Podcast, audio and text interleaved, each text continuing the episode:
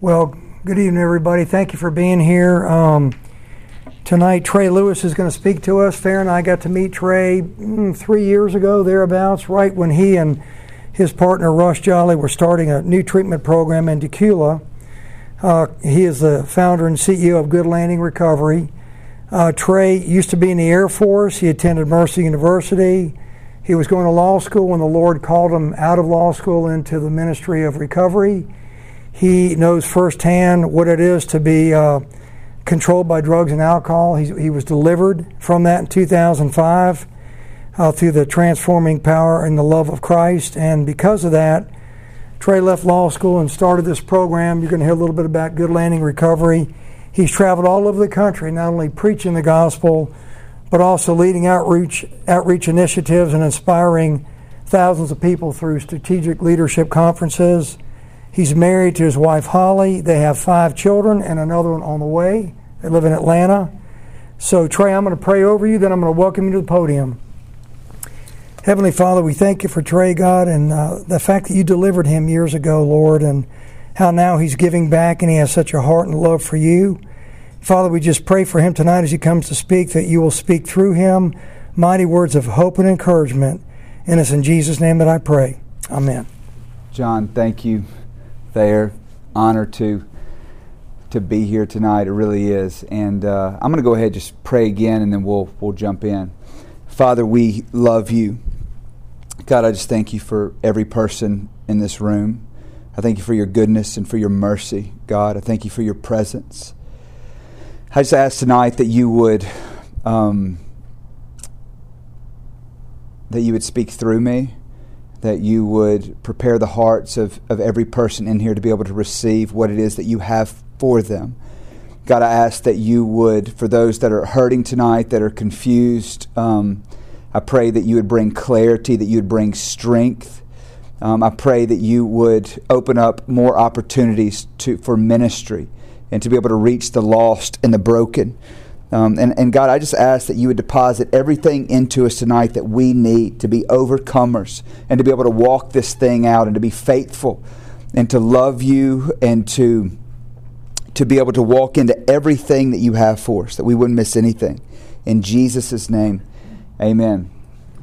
Um, as John said, I, am the founder and CEO of Good Landing Recovery, and um, you know what what brought me to to starting this place uh, my journey started in north mississippi. I have uh, chris and cliff heaton with me tonight dear friends and uh, they are also from that region of the united states. And um, i grew up there in a real small town called clarksdale and it's um, um, you know i came up went to a to a good school um, you know, really had every opportunity for success. And um, uh, whenever I turned 18 was really the time where I should have, you know, kind of been launching in, going off to, to college and, and doing whatever I was supposed to do that my dad had helped lay the foundation for that. Instead, um, I found myself addicted to methamphetamines.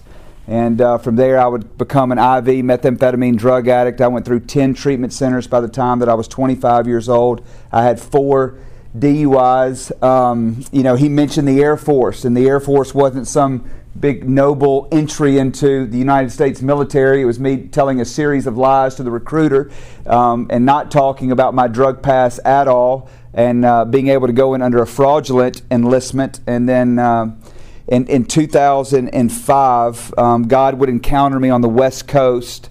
And, um, you know, at that point, um, that that's when everything changed for me. And I really didn't, didn't didn't think about telling this story tonight, but I remember sitting down with a chaplain. And I was telling this chaplain, I said, "Hey, I want you to know, I'm, I'm a, this is, I'm, I'm under a, uh, you know, I lied to get in here." And so I'm thinking the, the, the, uh, the, the, the, chaplain was going to say something to the effect of, you know, don't worry about it, covered under the blood, you know, like we don't need to talk about those things anymore. And I remember this guy looking at me, he goes, This is where the rubber meets the road. He goes, You need to go talk to your first sergeant and confess it. And I'm like, what is wrong with you? I'm like, do you know, like, I, I can go to jail. Like, what are you, what are you thinking? And, and I remember walking in, but really, you know, kind of coming to this place of saying, hey, if this thing is going to be real, you know, then, then, then I need to live it out. And I went in and I sat down with what we called the shirt or the, the first sergeant. and I said, I just want you to know that I am here on a, you know, I, I, I, have, you know, lied to get in and whatever. I got about like halfway into the word lie, and he was like, don't say another word. and he took me over to the Area Defense Counsel, which was the defense side of of legal for the Air Force, and I went in and I was able to tell them all of the lies that I had told to the recruiter, and they wrote that down and said, as long as you don't have any more issues, he goes, the Air Force will never hear about that. But uh, anyway, th- those were interesting days as I was learning about faith and what it meant to, to live this thing out. I mean, I, I remember reading a book on Christian dating and I thought, you got to be kidding me. I was like, I said, this is, this is, I was like, nobody lives like this in this day and time. And, um, and I remember I got, I got, involved with a community of young professionals and, and college age people. And, and, and, I, and a good friend of mine, and I, I watched him live out his, his engagement all the way to the altar in purity. And I was like, oh my, I was like, this is real. I was like, people really live this stuff out and um, and just what a profound impact that it had on me in community and, and really this this group because everything that I knew about Christians, especially coming out of the drug scene, I mean were I mean they are weird, they are they're not relevant. They you know I mean I was like I you know drank beer, did drugs, and and and played sports. I mean that that's what I did. Played tennis on a scholarship and and, and, and, and when I watched these people who were serious about their faith, and, and they weren't, they, you know, they weren't weird. I mean, they, they love God for real, and they walked this thing out. And, and it was just, it was really just some remarkable days. And I'd gotten a DUI while, like, right when I first got into the Air Force, and so they, they are serious about you know, drinking. I mean, they're serious about speeding. I mean, you go a mile an hour over the speed limit, you're going to get a ticket. That's why bases are so safe because they, they don't play. And, and, and, and, and I remember I could not drive. Um, I think they put me on a one year suspension that I couldn't drive on base. And so my, my dorm was about a mile and a half from the front gate and so, as I would, you know, talk these people into come to pick me up for these, this is on the central coast of California in Santa Barbara, if you know know the area, northern Santa Barbara County, and they would drive to the Air Force Base and pick me up for these Bible studies, and they would bring me back and they would drop me off. And I remember learning about David. You know, I remember learning about spiritual warfare.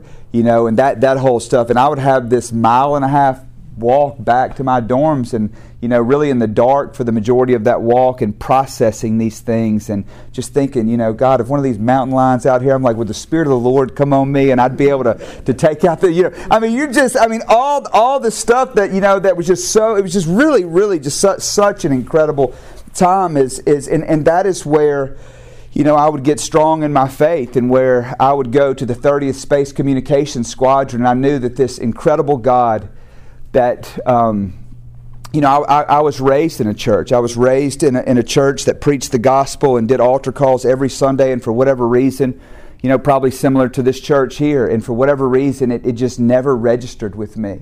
You know, it just never, my mind were, were never on those things, and I, I, don't think it was the church's fault or the pastor's fault or whatever. I mean, I, I really don't, some of those spiritual dynamics I, I don't understand, but I, I, didn't have a grid for it. But when I, when I got saved, and I'm 2,000 miles away from from mom and dad, and you know, and, and, and, and all of that stuff that, that where it was, I guess you know, I mean, you grow grow up in a small town, you get in trouble, you know that you know you're going to be able to get out of trouble. You know, there's not too many things that you could have really gotten in that much trouble for. And I think you know something too about that dynamic of me realizing that they weren't there to be able to, to bail me out. It helped frame up you know, h- how I interpreted those events as well.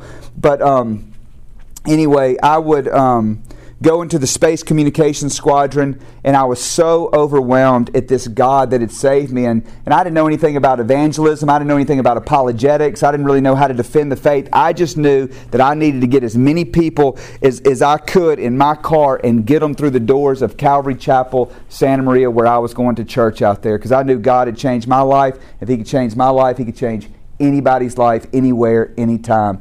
And, and I would have these talks with people and I would be there in full battle dress uniform in my BDUs, and I would be there in my, my workstation at this communication squadron, and I would just be reading everything I could about the Lord, tears streaming down my face. Had a little third day, if you guys know who who that band is. I had a third day CD. It's kind of a Christian contemporary rock band.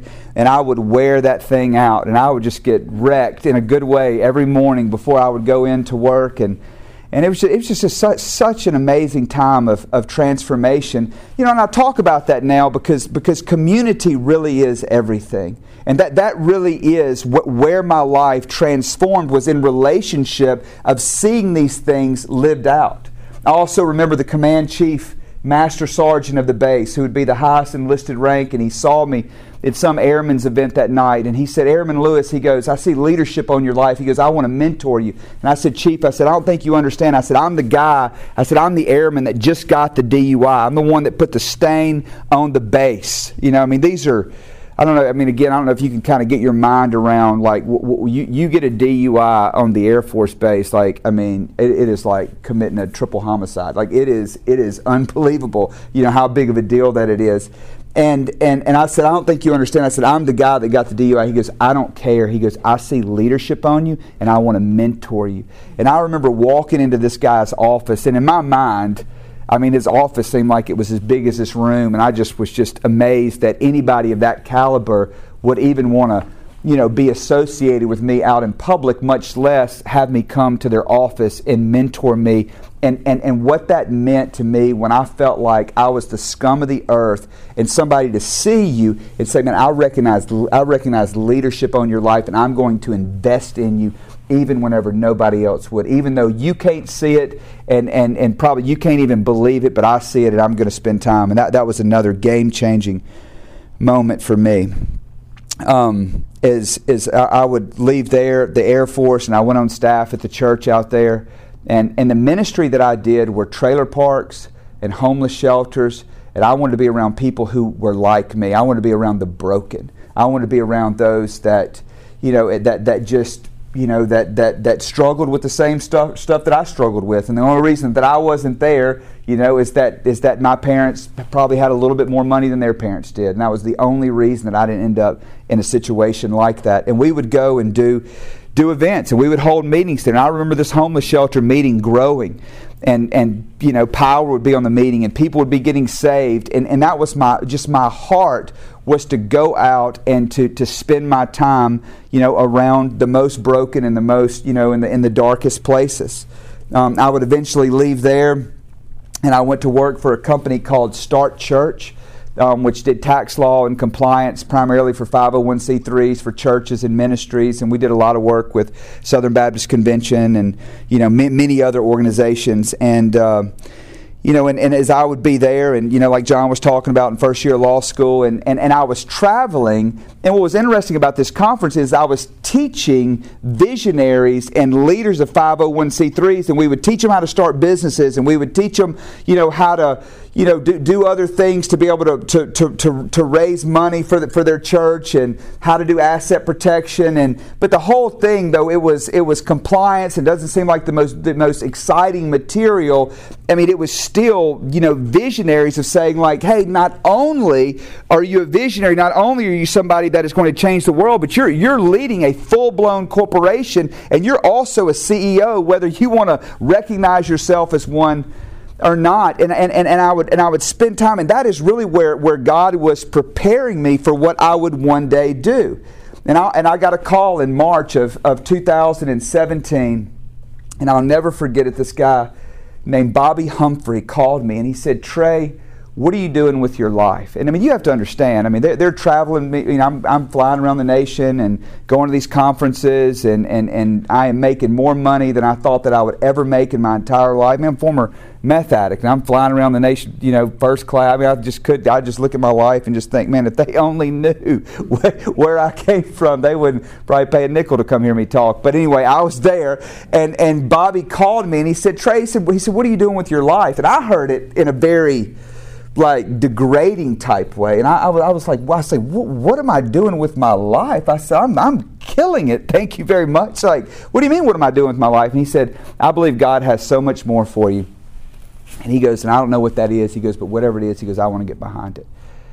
You know, I remember talking to my wife about it and just thinking, you know, wh- you know, where, where do you get opportunities where somebody calls you and, and they're saying, like, I, I want to, you know, to invest in you starting, you know, some kind of company or some ministry or something like that. And um, and and he had had a dream, or God had really spoke to him years before that he would be used as a catalyst to start for-profit entities that would fund the kingdom and to be able to fund ministry missions.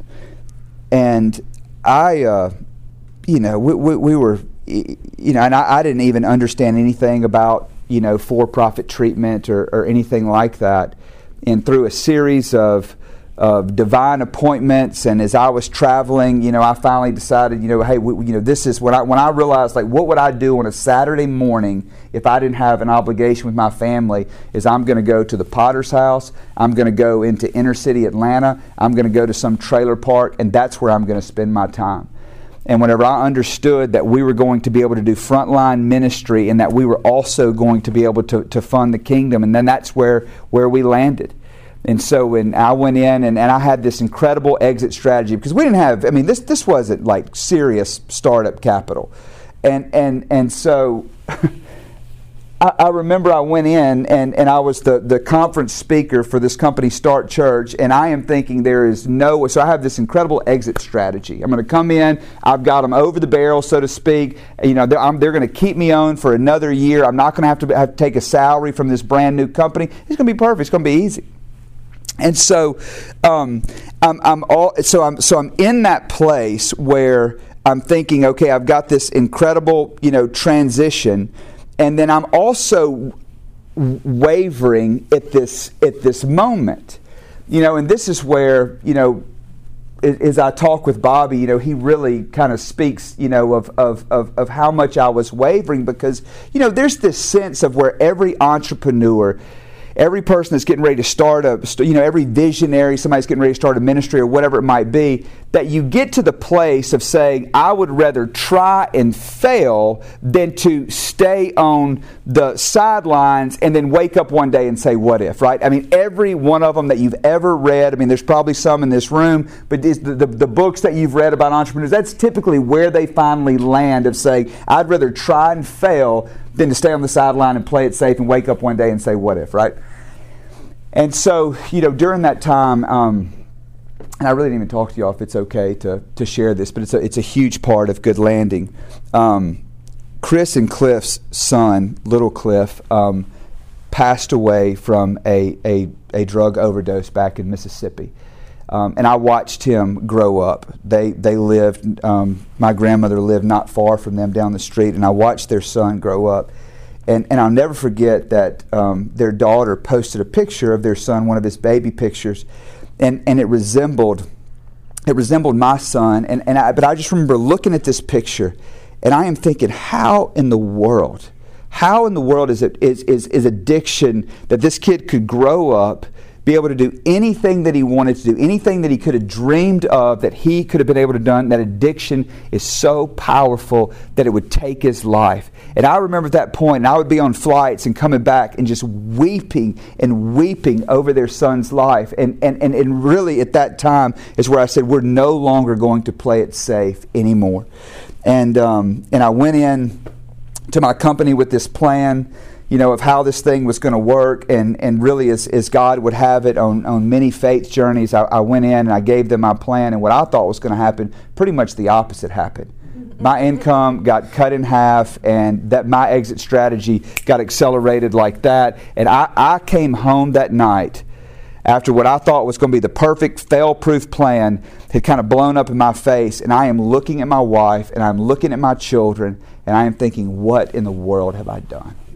Like what like what was I thinking? You know, like why why why did I you know, I knew I wasn't going to end up homeless or anything like that, but but I couldn't just walk across the street and do and and, and you know and be able to walk back in, into that life. You know, and we start off you know, and you, you're, you're, you're so excited. We started off November 22nd of 2017. We got our first client and um, you know by by March, you know there's there's pretty much no money left in the account and I and I'm really thinking, you know, what what I mean, I'm about to go sell cars? Like, what what in the world are we we you know like what what's what's getting ready to happen?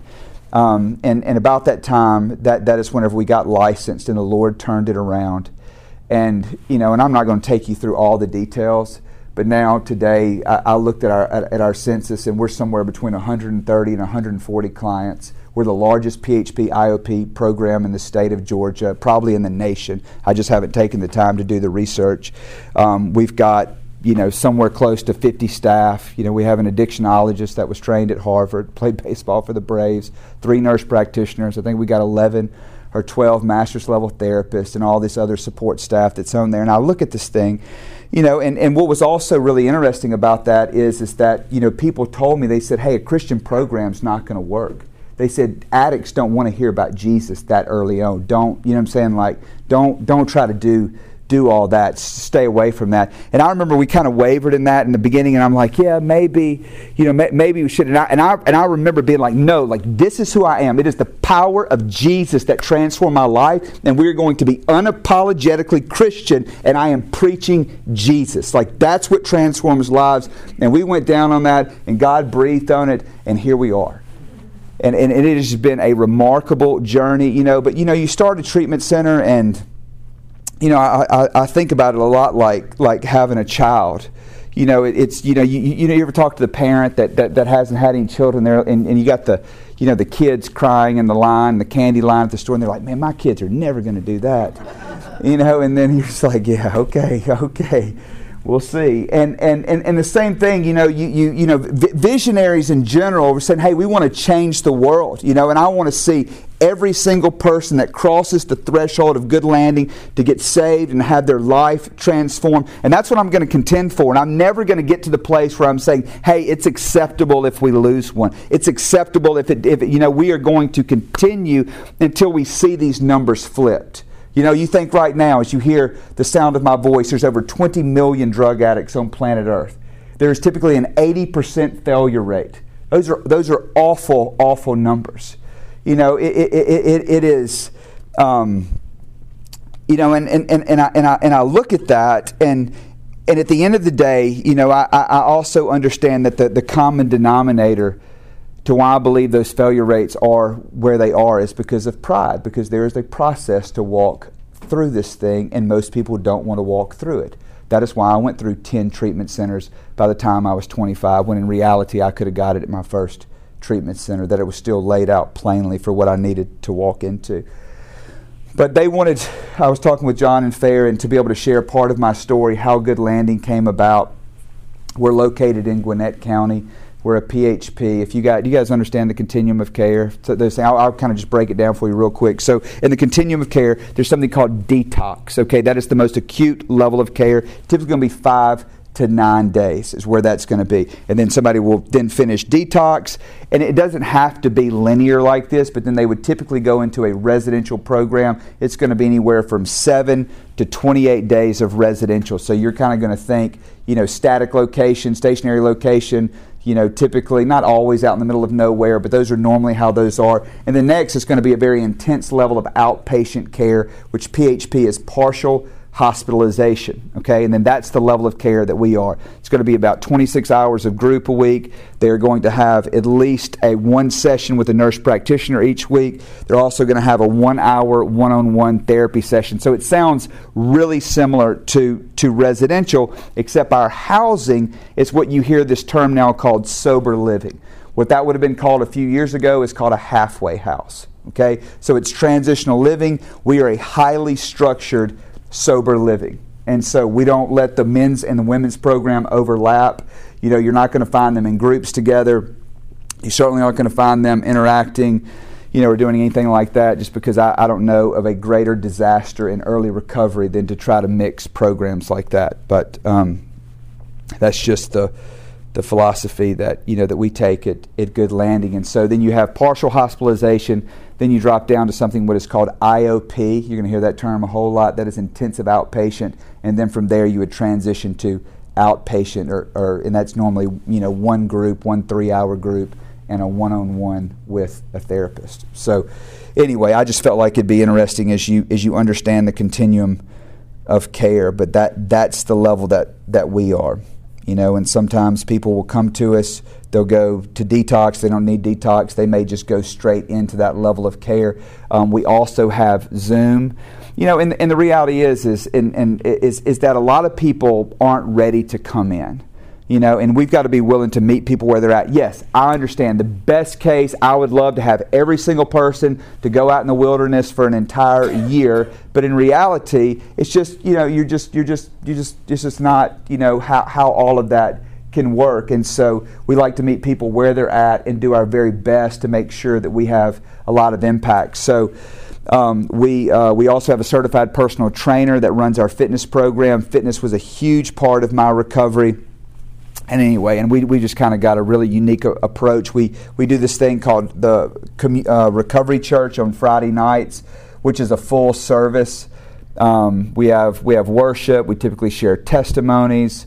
Um, you know, very lively, you know, energetic type of type of atmosphere, and then we try to create really good community, and that's why I hit on in the front end of this what that meant for community for me and then why we want to have such a big emphasis on it and keeping healthy community so that whenever somebody comes in right i mean we can you know put all the best policies that we want to put in we can have the best speakers but at the end of the day if we don't have good good community and try to really control and make sure that there's healthy conversation you know there's good things that are going on after that that's where all this stuff is going to be lived out you know and so that is you know, I think one of one of the reasons that you know that we don't deal with AMA like so many against medical advice and people blowing out all the time and you know and, and, and not staying in there is because we do have such such an emphasis on on community.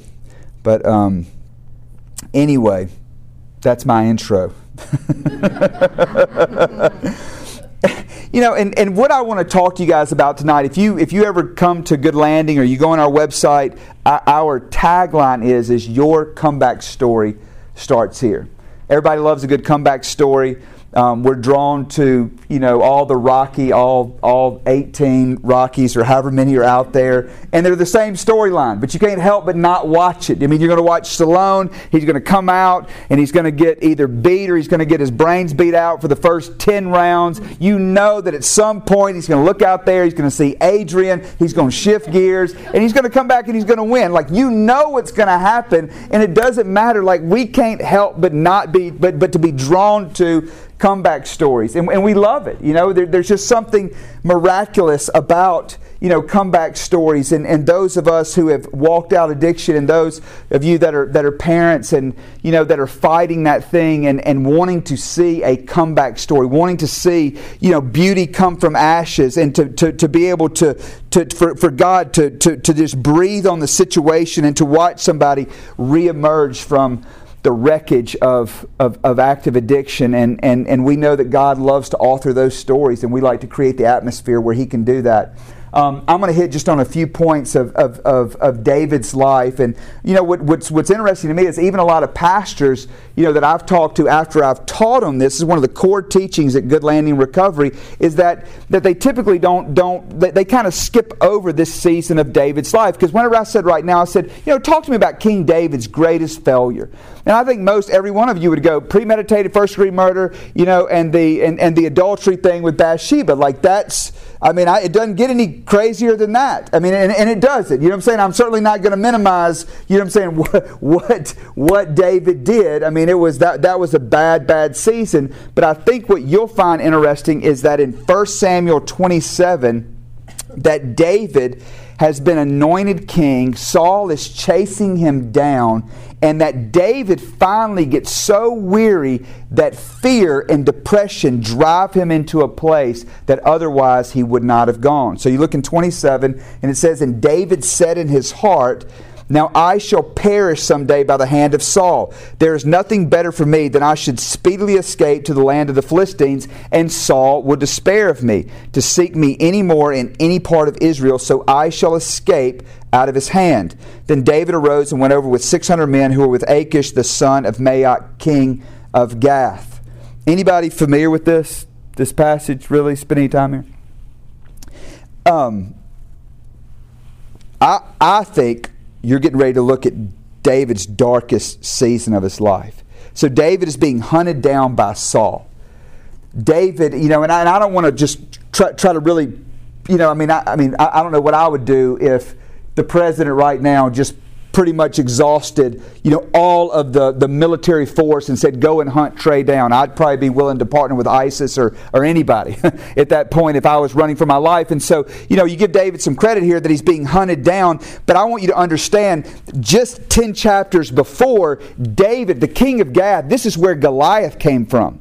Okay? So 10 chapters before, David is standing out there doing the Babe Ruth thing, right? Of saying, This day I'm taking your head, I'm going to feed them to the birds of the air and the beasts of the earth. And, and he goes out and he delivers on it, and he's full of faith right now. Now, the same region where Goliath came from, David is now going back to partner with them just to try to give you a modern day 2021 translation. I mean, that's like one of y'all right now defecting and going over to to Iraq right now and joining ISIS or going over to Afghanistan and joining Al Qaeda. I mean, it, it is it, that, that that's that's the equivalent. He is going to the mortal enemies of Israel, the Philistines, and he is looking and he's seeking refuge there. And for the next 16 months, that he would live as a mercenary, and all he did all day, every day, was kill men, women, and children. It is a dark, dark time. No psalms were written during this time. You're not going to find any psalms that were produced during this time. No songs. The worship leader, the warrior worshiping king, is producing no music in his life during this time. And when David is there, he is positioned with this king of Gath, and they finally decide they are getting ready to go to war against Israel. And David says in 28, he says, Now you're getting ready to see what your servant can do. David has so abandoned the call of God on his life, so abandoned that, that, that he is so disillusioned that he is willing to go and fight against his own countrymen. Again, I don't know if we can understand this, okay? This is you know, let's just say that somebody in here is from Lawrenceville and now you live over here in the Sandy Springs area or whatever, and Sandy Springs decides to go and attack Lawrenceville, okay? And this is your this is your family that's all living in Lawrenceville, and then here you come on the back of the Humvee wielding the 50 cal. I mean, this is like, oh my gosh, that's Jimmy. that's Jimmy that used to play baseball with my, you know, and he's coming over here to destroy his friends and family. David is so disillusioned that he is willing to go and fight and lay the sword to his own countrymen. That's where David is at. Something else that's really interesting here is that is that Achish says to David, surely he says, Achish said to David, Therefore I will make you one of my chief guardians forever.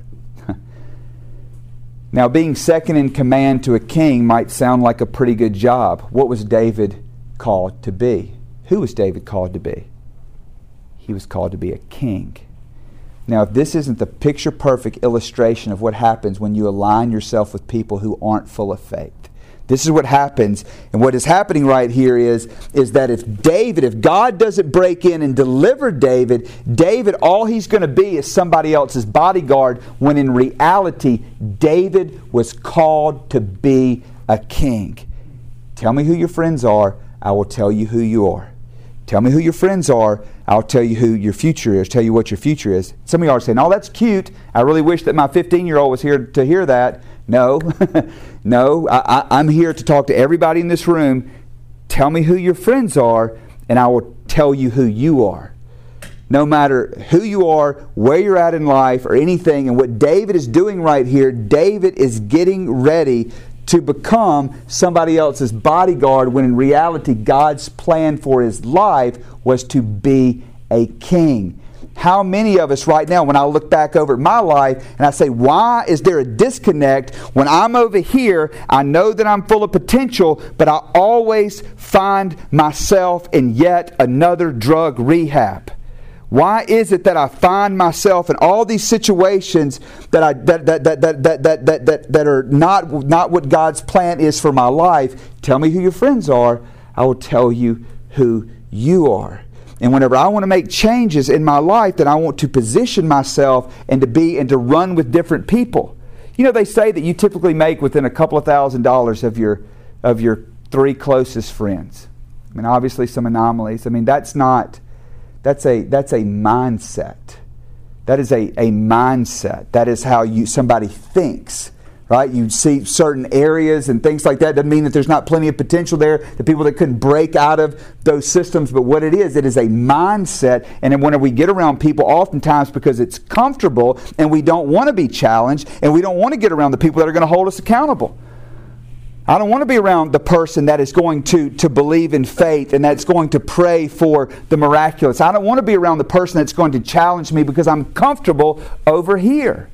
When in reality, we know that, that many of us are saying, Man, I know that I am not living the life that God has for me because I am never getting outside of my, outside of my comfort zone.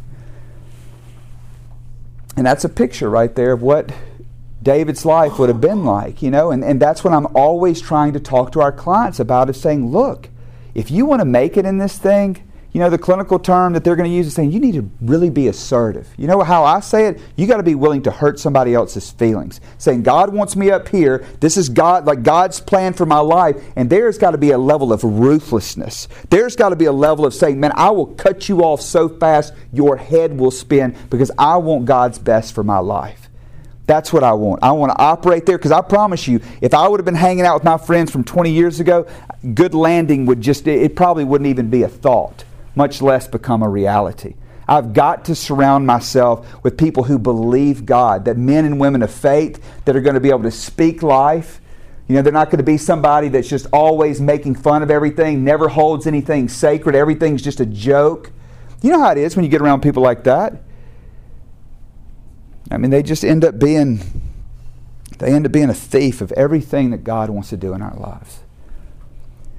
So David says that. He goes out and pass and review. I don't know if you've ever seen pass and review. It's, it's a remarkable thing, but all these military troops will parade before high ranking military officers. Um, if, you, if you've never seen that, it's probably worth YouTubing it. But it, it, it, David is there. And so if you can picture all these Philistines, and then there's this group of, of, of Jews, these Hebrews that are walking out. And again, I just kind of like to give the comparison. I mean, it would literally be watching the Marines and the Air Force and the Navy and the um, and the army, and then all of a sudden looking over there and seeing a group of you know of of, of Taliban. what are they doing here? Why are these people out here? And they're like, no, you can trust them. And you're thinking, hey, I, you might trust them. I am not going to trust them. I know, I don't know, you know, that, that what, what great honor would it be for them to turn on us in battle? There's no way I'm going to go to battle or into battle with these guys right here. And that's what all the king, the Philistine king said. They said, Look, we've heard about this guy. We actually we know about the songs. Saul killed his thousands, David kills his ten thousands. We are not going to war with that or going to war with that joker right there because I know he is going to turn on us on the battlefield and they reject him. If you go down into chapter 29 into about verse 8, you are going to watch David throw a little fit because they will not let him go to war against his own people. So that I just want you to, and, and, I give you this because if, if you've got children or you've got people in your life that have gotten so far away from the Lord, I want you to know they are in good company and there is a comeback story that can happen. And David is so frustrated right there whenever they don't let him go to war.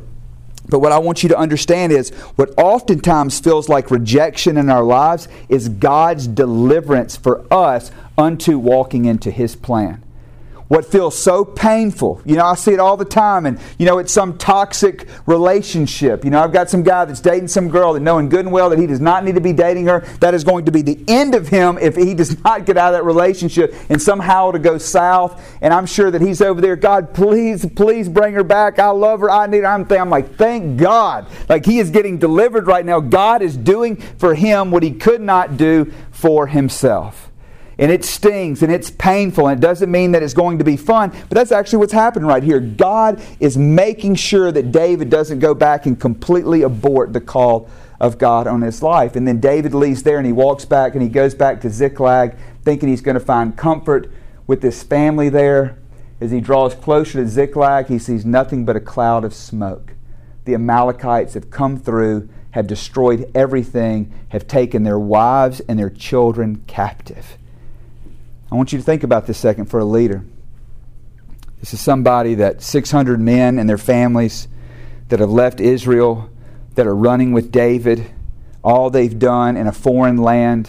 has gone and killed men, women, children all day long. They've all kind of bought into this plan. Now they're jobless. They've lost everything. They've been rejected, and they go back to their family to find everything in ruins. And it says in chapter 30 that they were talking about stoning David. That's a bad place. I'm sure it's a lot of leaders in this room right now. I know what it'd be like you walking into your office one day and your team is talking about killing you. That's hard. That is not a good place as a, as a leader. And, and David is there, and we watch that David, his, his life is messed up. And what I believe are some very critical components to a comeback story. We look at David, and the first thing that it said that David did is that he strengthened himself in the Lord. What does it mean to strengthen ourselves in the Lord? When confusion comes, when the adversity that we have all faced in life, when when when when all of these things come that we don't want to deal with. I've dealt with things recently that I thought that I would never have to deal with, and you're and you're just sitting there and you're just like, gosh, man, like this is this is not what I signed up for. This is not. I mean, we pray all the time, and like, and, and then now then now there's this this this event that that that has happened that I don't want to deal with, but here it is in my lap. Here, here's the situation that, that I don't understand. I have done everything in my power to be able to raise my child. I've done everything in my power to be able to do these things right. I read the stinking books. I did it. I applied, and I don't understand why. Like, like why is this happening? And David strengthened himself in the Lord. What, what does that look like? What, what does that look like pl- played, played out in your life? I'll tell you what it looks like for me. It looks like for me in my kitchen, in my home in Buford, of me preaching to myself just like I'm preaching to you right now reminding myself, man, that God really does have a plan, that He does love me, that I am a new creation, that He does work all things together for good for those who love Him and are called according to His purposes. And though I don't like what I see with my eyes right now, that I know that there is a God that is behind the scenes that is working all things together for good, and I'm going to apply those truths because I understand that there, there, there, there, are, there are multiple level of truths, but then there are supreme truths. There's the fact that Trey Lewis was a methamphetamine drug addict and one of the worst human beings to ever set foot out of Clarksdale, Mississippi. But there is a greater word that is spoken over my life that I'm a new creation, that I am blood bought by the blood of Jesus, and that I'm a new person. The same thing as it is spoken over your life. It's Psalm 91 that though all this stuff may be out in front of me, that it will not come near me that with long life, God is going to satisfy us, that He is going to honor us, that He is going to be with us in the fire, that we are going to be blessed going in and going out in the city, out in the country, in Atlanta, back in Clarksdale, Mississippi. It doesn't matter. We'll be blessed. And God is working in our lives, and I want to be able to take those truths and not just have them out there as sentiment, but to be able to apply them to our apply them to our lives. That's what it means to encourage yourself in the Lord. That does not mean, you know, getting on YouTube and watching the pump up video.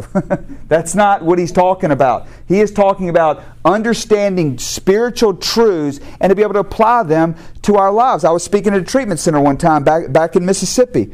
And at the end I did some Q&A and I'll never forget this girl that raised her hand and she said, "Every night I'm tormented. Every night whenever I try to play my mind's just going a million different places and you know, I looked at her and I said, I said, how many scriptures do you know?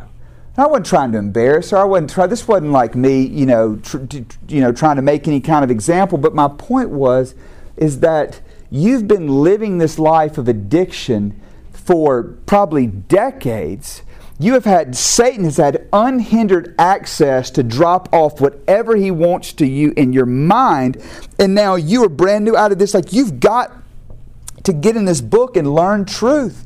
You've got to understand your identity. You have got to understand what God says about you and how He defines you because at the end of the day, it is belief that drives behavior. And if you believe that you're a second class citizen and you believe you're a piece of trash, then therefore you are going to continue to act like it and you are going to continue to be tormented. Learn truth.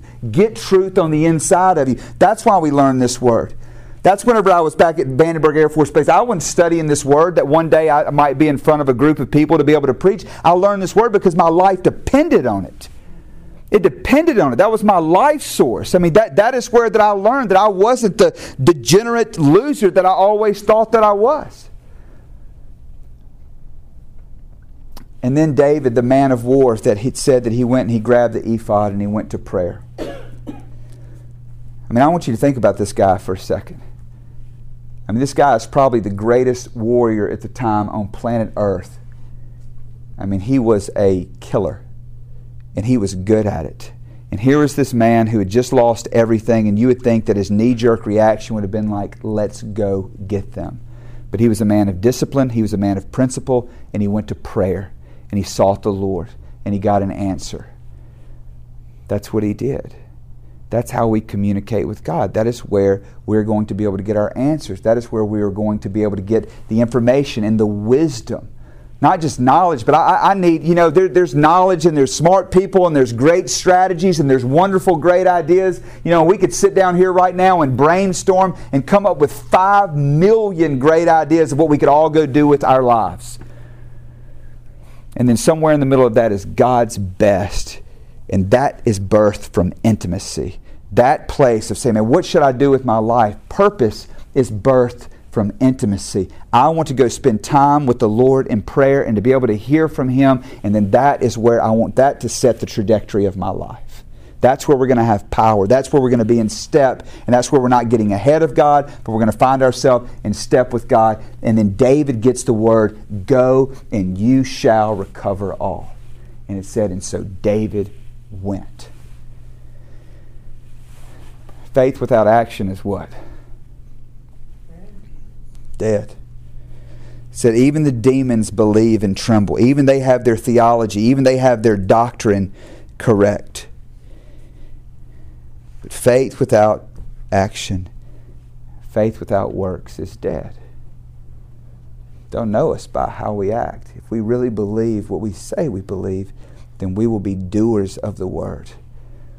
You know, and what, what, is, what does that look like? You know, that's between you and the Lord you know, I'm obviously an evangelist. I'm obviously somebody that is called to go to the broken, and, and I think that we all are at some level. But the reality is, is that every one of us in here have a plan for our lives. God has a mission for you, and and, and I can't presume. And you know what normally happens is, is that you know, it, it's, it's either the pastor that has the microphone or it's always going to be typically like the evangelist. And the evangelist is going to come in there and beat you all up because you haven't led 1,400 people to the Lord this month or whatever it might be. But the reality is, is that, that that's, not, that's not real. That's not how, you know, that everybody, what, what, what our assignments are going to look like. But one thing that we want to know is, is that we've spent time with the Lord and that we've got something real in God.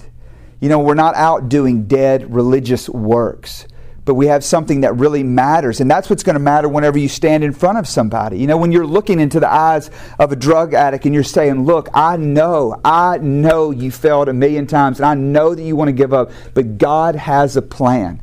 You're not reading off some sales pitch or some canned thing that you went and learned. You know, not that, you know, trainings and all that kind of stuff like that, they really do have their place. But at the end of the day, people need to know that you have something real in God.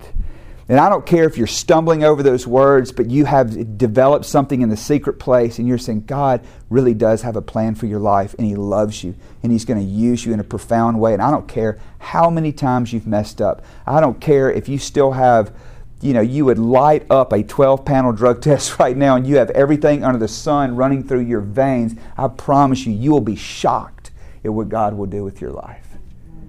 And that, that is the reality of the gospel you know and when and when you see that happen in somebody's life th- there is i just i don't think there's a greater there's a greater distribution to be given out paid out than that to see the power of a transformed life um, so making sure i'm hitting my targets you said 8.30 before we get in trouble okay all right um, i'll just pray for us real quick and then we can go into to q&a if y'all have anything Lord, we love you.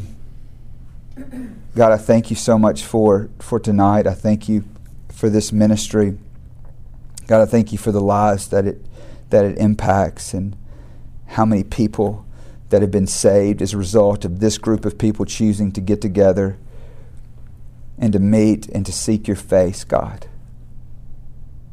People that that I'll never know, that I'll never meet, God, but I know that there have been a multitude of families that have been impacted because of this group right here have gotten together. And so, Lord, I pray tonight that you would use these words, that you would use this time of ministry, Lord, just to empower and to motivate, God, and that you would just that you would multiply their efforts, God. That you would just give them everything that they need, Lord. And that you would use us in a powerful way. In Jesus' name. Amen. Amen. Any any questions? Does your program just work with um, adults? So we're we're 17 and, and above is is what we're you know focused on right now. We are licensed for for adolescents for for for outpatient. Um, we just haven't rolled it out yet, but it'll probably happen this year. There's just more and more young people. Yeah. Yeah, it's it's it's intense. I mean, you had you know over seventy thousand overdoses in in seventeen, and then you've got you know I think there there's going to be numbers of uh, over ninety thousand that happened in 2020. I mean, with COVID, that's been a that's been a huge hit to re- to recovery. So I mean, there's there's a need. But yeah, I don't know if you do you have a, a child that's young that's struggling. Mm-hmm. Yeah. There's some good good programs out there. I know you you had mentioned one earlier. I think K- Karen. Karen. Yeah that focus on that. So you know, any way that we can help serve you to get get you the resource that you need.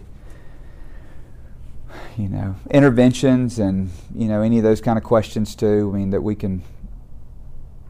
You know what, what, what that needs to look like played out, and what, what what does love look like? You know, whenever somebody is struggling on the front end. You know, not that you were even going there looking for that, but that's that's such a such a big big topic, you know, because you just you know you just think. I mean, you got you know kids over at you know Georgia, Georgia Tech, and you're thinking you know they just they didn't they didn't make their grades first semester, so you know clearly what they need is a new car in their own apartment and more money. that is what they need. but I mean, I say that jokingly, but you know, it just if, if you don't know, and, and, and, and again, you know, when, when the crisis hits, you find out, and next thing you know, you're just trying to Google something real quick, and you're just looking for some initials on the you know on the other side of somebody's name and a palm tree on the logo, and, and shipping them off, and, and, and obviously there's you know there's there's there's a whole lot more to that process, and you know, and again, I mean, you're you're here, but you know, anything that we can do to to walk that out and to be able to do the the, inse- the assessment to you know give the best chance possible to hit it on the front end and to do it right you know so that you know you don't you know somebody can walk into to long-term recovery early, earlier Yeah. not have a 43 year old in your basement Yeah. yes sir, i'll go here and then i'll come here Trey, walk us through. You said you went to 10 recovery programs. How long were you sober before you relapsed, and what were your triggers? And tell us a little bit more about the epiphany that you had, you know, that really, where God really touched you. But these programs that you went to, did you gain something from them? Did you, absolutely was it cumulative? And when did you realize that, you know what, I have, I have gotten tools now? That that that, that is re- really really good question. Um, you know, because you hear that a lot, right? I mean, it's just the person that you know shows up and says, "Hey, you know, these other treatment centers didn't work," and but but in reality, I mean, I could have gotten clean in the first one. I mean, I was 18 years old. You know, I walk in. I remember sitting down with some guy that had you know had three marriages, three failed marriages. I think he, you know, I mean, he was. I mean, he's, he's you know, throwing out numbers, you know, several hundred thousand dollars in home, and I mean, I'm just like, I mean, I, I mean, I, I, didn't have any. I'm just thinking, what, what am I doing here? I'm like, you're, you're a real drug addict, you know, like my hand just shakes too much to punch in my ATM number, you know, daddy's money or you know, whatever. I mean, I just didn't have any kind of grid for that. But the truth is, is that it was laid out, and and I probably didn't stay in long enough. I mean, it was a 40 something day day program. As an 18 year old and and in my mind, I like the. I mean, I, obviously, I didn't want my my life to be a complete mess. But when I envisioned recovery and a life without partying, a life without my friends. It was such a foreign concept. The best that I could do to think is I'm going back to the same places, I'm going to hang out with the same people, except I'm just going to be the cool, sober guy that's going to drive. Well, that lasted about, you know, probably a day or two. And, and, and so, you know, it would take, you know, multiple failed attempts. But, you know, what was going on in my life at that time is I was processing in a way that, um, I, I knew that I wanted something different, but I, but I wasn't willing to make the changes. And I would normally go back to some sick relationship, you know, whether it would be a girl that I met in treatment. And that, that is why I can't even tell you that that is, I mean, you might hear the one off anomaly that, you know, where that worked out, but 99.999% of the time, that is going to be an absolute train wreck. And so when we do something called a biopsychosocial, you know, that in that process that you'll have, you know, treatment center you went to, length of stay, really the same question he just asked me, and then reason for relapse. And I can't tell you that typically that box right there is went back to old friends or went back to, you know, old girlfriend or old boyfriend. And then that is normally what's going to culminate in a relapse. And that's how it was with me, is that I would want it, but I would never, you know, m- make the real hard necessary changes. Um, I think it was after my fourth or fifth treatment center in Mississippi. There's some laws there where you can actually commit somebody. So if you can just imagine, I really wish they had these laws here in Georgia, but I mean, it is as simple as, you know, my dad would call Region 1 Mental Health or whatever that process was, and then you're having a sheriff that's coming and picking you up, like just arresting you, coming up in the house, whatever they want to, and then putting you in a holding cell at, at, the, at the county jail until there was a bed open. Okay? So that happened to me, and that really got my attention. I mean, I was sitting there in an isolation cell, and then after I finished that program, I stayed clean for a year and a half and then started to make some compromises at the end of that. But I got real recovery during that time. Um, and then, you know, eventually, you know, I, I told y'all the story about the Air Force and where God encountered me out there. And, you know, so I think I gave the, the, the, answer to your question is is that they were all good and, and it all and it, and it was compounded. It was accumulative as, as you were talking about, and I would get information along the way, and then I fi- finally like when I had the you know the epiphany when God really got a hold of my life, and I said now it's time to apply these principles you know and, and, and at the end of the day you know there, there's a lot of different approaches to recovery and you'll see them out there you know. I mean you've got everything you know from 12 step non-12 step smart you know the um, i'm trying to think of the, the, the one where you're present what's, what's it called? Um, anyway but it, it's another approach but at the end of the day i mean it's like working out you know, I mean, whether you like CrossFit or you like powerlifting or you like ultra running or you like, you know, playing tennis or whatever, I mean, at the end of the day, if you don't get the principles of it's going to take hard work, you know, and you can't go, you know, eat donuts at midnight, then, you know, it's, just, it's the same, same thing with, with recovery, whatever, you know, however you want it fed to you, you can't compromise on those principles. And until somebody finally just says, says I'm drawing the line in the sand, you know, addiction is taken this much and no more, you know, that, that's whenever that's going to, you know, translate into, into real, cha- real change. Okay, you had a question? Yeah, can you talk a little bit about the, uh, I know you said you have a, like a personal trainer on site, kind of that, the therapy that goes along with that? Yeah. So, so we have got, um, this certified personal trainer, he lost a son to active addiction three years ago. Um, and, you know, when, when, when, you come, you know, and I, and I could get you on the phone with one of our clinicians and they can give you all that language, but I'll just kind of talk to you from, from, from my perspective, is that when, when you've known so much failure, you know, whenever it seems like, you know, when somebody comes in through the doors of a treatment center, it seems like everything that they've touched is just falling apart. And what's so neat about about physical fitness is is that you know you come in you know on a on a Monday you know and all you can hold are the the 10 pound dumbbells. And you can get and you can get a momentum of success quickly. You know it's also about trying something new right? About coping skills You know, the way that I've always dealt with anger is, or whenever somebody offends me, the way that I cope with that is, is I go over here and I blow up and I make a big scene and I use that as an excuse so that I can, so that I can, you know, bail out, right? Because if we sum up most drug addicts, they're typically highly sensitive people who have horrible coping skills, right? And so what it is, what's doing there, and it's in people that have never been in the gym before. I like that because you know what it is. It's it's it's it's getting them to be comfortable being uncomfortable. You know, because a weight room can be intimidating. I mean, if you've never done a bench press before, you've never, you know, done squats or something like that, you know, I mean, it, it's a big deal. And so to be able to walk through that, I think it, it's going to strengthen those same muscles that it's going to strengthen it to say somebody of like, hey, here's how we do conflict resolution. We don't punch somebody in the mouth.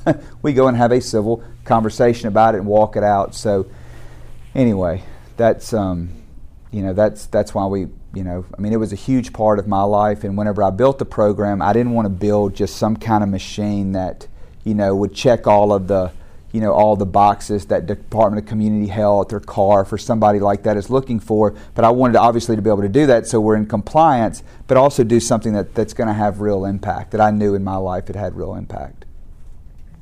So does that answer your question? Yeah. Okay. I think so. Yeah, and if you want to drill there, then we can, you know, talk talk more about it. And we have some options for people that you know that don't want it. And then obviously people are, are so different in what their physical fitness goals are going to be. There's not like you know we're running some kind of circuit training, and you know no matter where, where you're at, it's going to be different and tailored different for every person that comes through. Yep. When people leave your program or while they're there, do they, do some of them do AA, NA? Yeah, we have that available for them. So we have Celebrate Recovery. We have the Gwinnett rooms, you know, which are right down the street. Um, I teach the first three steps in the groups that I do. I do the, the, the Monday 11 o'clock group, so I'm going to cover those three steps while I'm there. And, um, you know, so it's, it, it's available. Some people really like that. Some people just, you know, they're, they're, they're not big fans of it. I happen to believe that the 12 steps are the best systematic approach to be able to work recovery. I mean, it's just really, I mean, it's all founded from the from the Oxford group. If you guys are familiar, so you know, it's got, you know, the Book of James really is is is where that's coming from. You guys are all familiar with the steps, kind of, you know, how, how they work and and stuff. So, yeah, getting a sponsor, getting a mentor, um, you know, just just all those those principles that that really you know have to be there to make somebody successful. Is, is Celebrate Recovery just a Christian 12 steps? Exactly right. Yeah. So I mean, wh- where, where you're gonna, you know, it's it's a, a power greater than yourselves or God as you understand Him. Um, that that's where you know celebrate recovery is going to bring definition to that, and what we do a lot too. You know, because I, I get the concept of somebody that you know if they've been you know they've seen great tragedy, there's been great injustice in their life, you know, or somebody has spiritually abused them you know, or tried to use religion to be able to control them or something like that, and they come in and just the sound of, of Jesus, you know, just just absolutely is the biggest turnoff.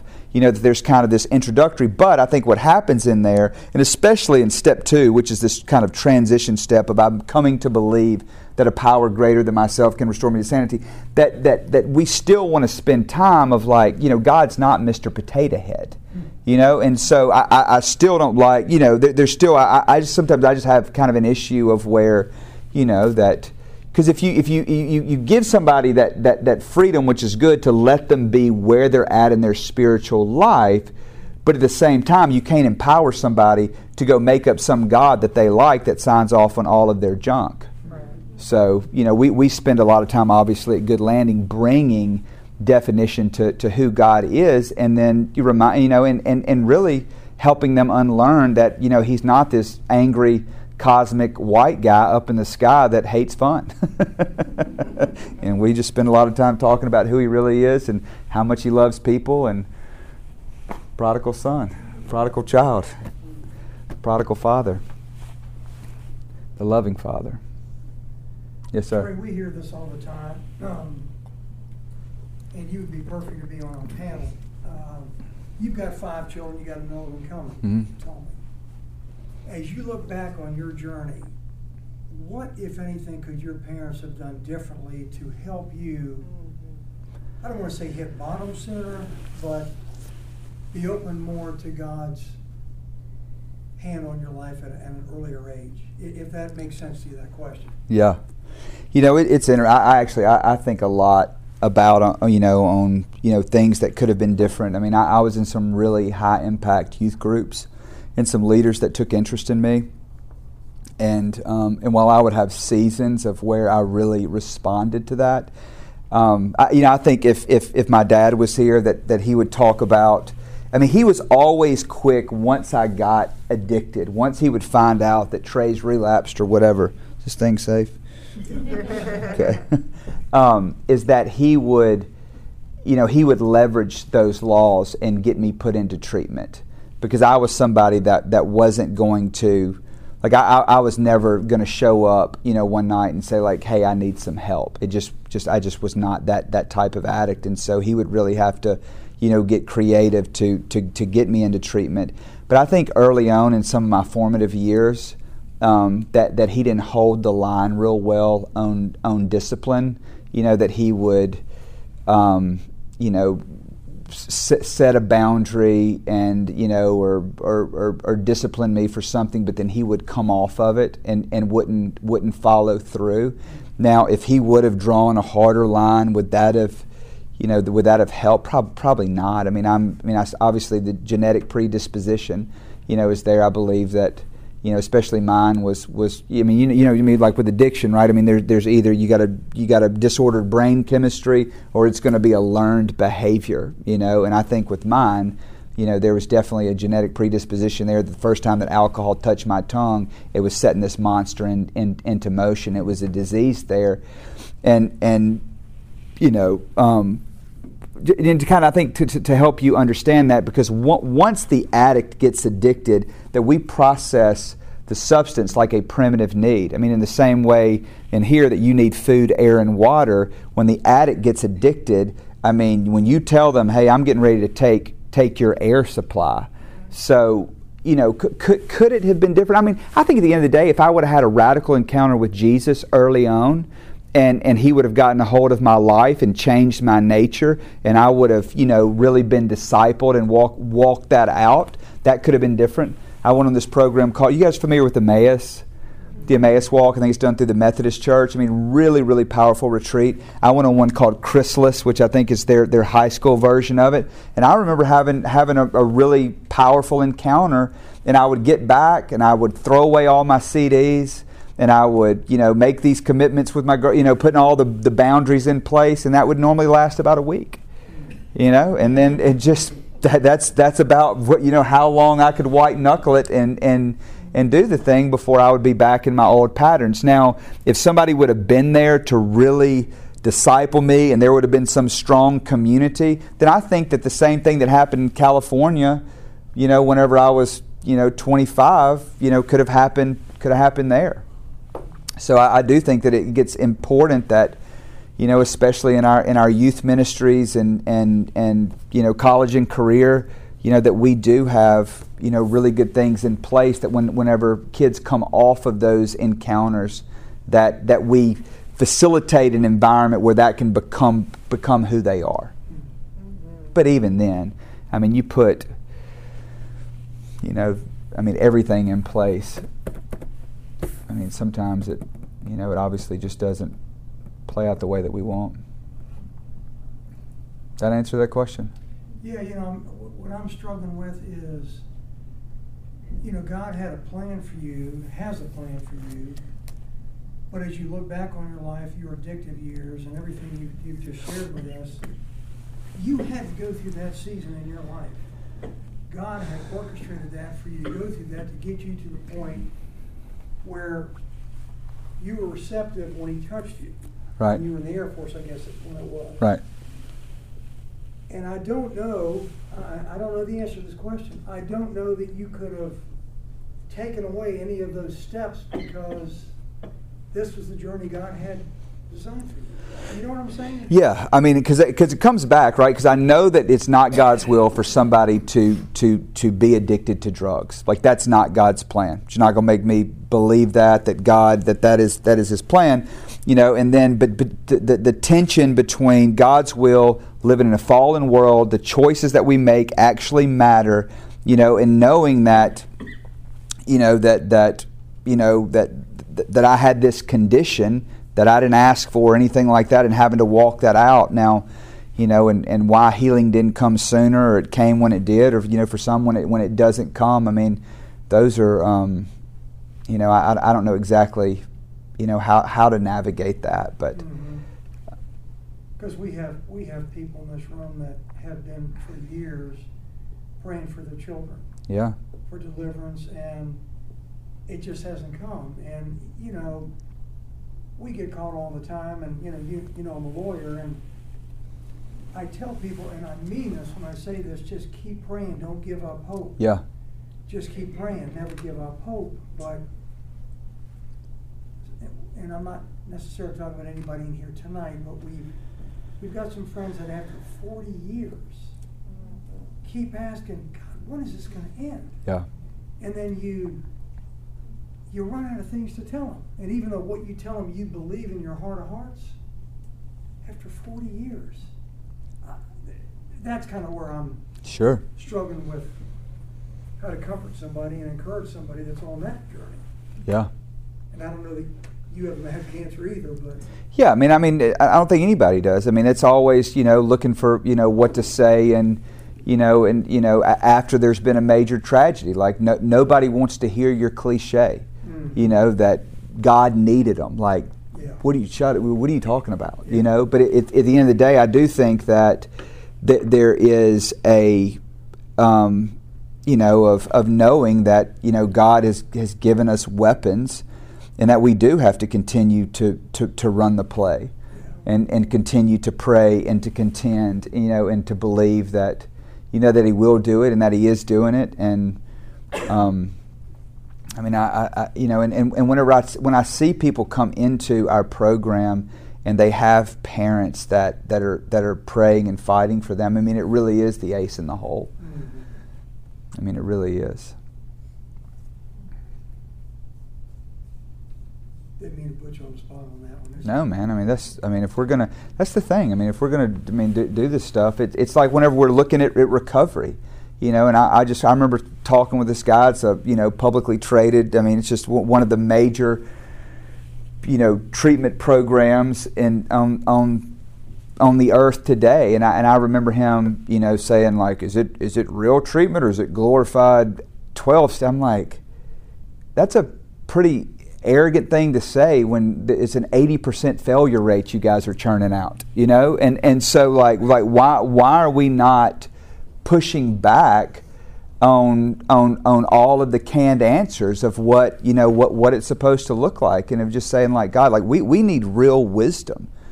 And and to, to be able to put in place because it, it I mean it matters and people's lives are on the line and and to, to rethink and, and press against you know what whatever you know the, the, the norms are and you know current practices and, and figure out the best way to do it so we can reach more people.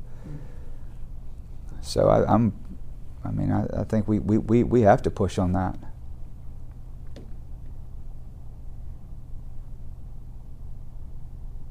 Mm-hmm. So how old were you when you finally, after your tenth treatment, like, do you remember? So I was 25. I stayed clean for five years, um, and I, I was in California, and um, you know I just this is kind of like the ugly part of my story that you know I obviously don't don't get into a whole lot. But I stayed clean for five years, and I mean I was, I mean mission trips, on staff at a church. I mean there is no way that you could have made me believe that that I could relapse. And um, I went back to my hometown, and I was doing ministry back there. And I got into a relationship, and I knew, like I knew beyond a shadow of a doubt that I was not, like I was not supposed to be doing that and I just gotten really, really prideful. Um, I buried myself in ministry because that's just what I knew how to do at that point. Um, and uh, and and eventually this relationship went south, and I relapsed. and um, Back uh, on meth or something else? back on meth, overdosed on K4 Dilaudid after about two weeks of, of being into that relapse. And it was, and I got involved in the absolute, I mean, it made, it made my, the, the stuff that I got involved in, I mean, it just kind of made, you know, my other years look like child's play. Mm. And, um, and I stayed out for two and a half years. And, um, and then I went um, to uh, to a church up in Redding, California. Anyway, and I made it back here to Atlanta about eight years ago, and and um, or nine years ago, and then that's when you know I, I just I had to do whatever it took to pull. I, I knew that if I didn't pull the e brake and reset and position myself, and I talk about this, and I went and buried myself in a little prayer room, and and um, I was living in my in my aunt's house you know, at 30 something years old in her daughter's pink bedroom with a sign above my bed that said kiss me goodnight. And every and everybody in my family was saying go get I mean they were like why aren't you working at Chick-fil-A I mean they just I mean I'm just sitting there thinking and it was hard because it's you know it's one thing if if you know when when your family is like go get a job but I knew that if I did not take that season and and and and get everything that the Lord had for me that it was going to be a it was it was going to be hard, and you know, just by His grace, I, I stayed in there.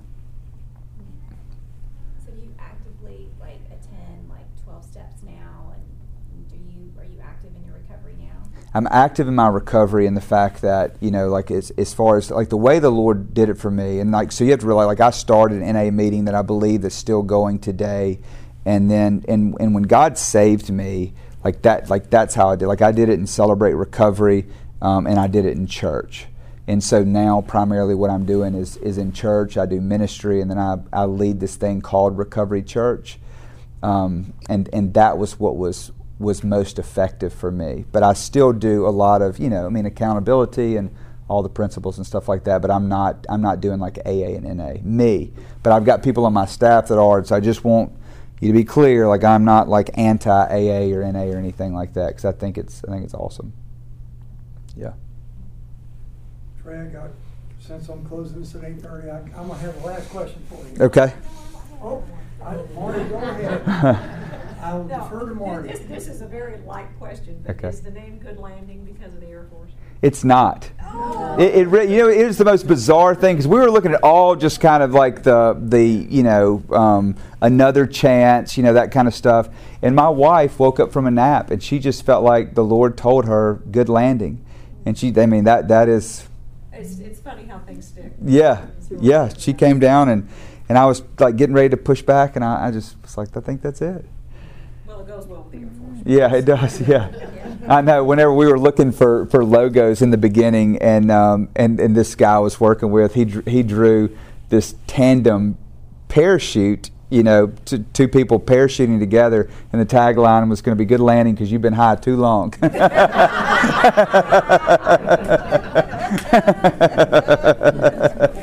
That's right. No, Last question. okay. Then I'll come up and we'll close it out. I'll pray for you. God had delivered you in the Air Force, and I think appreciate you sharing that dark moment you just did. You went five years, you relapsed.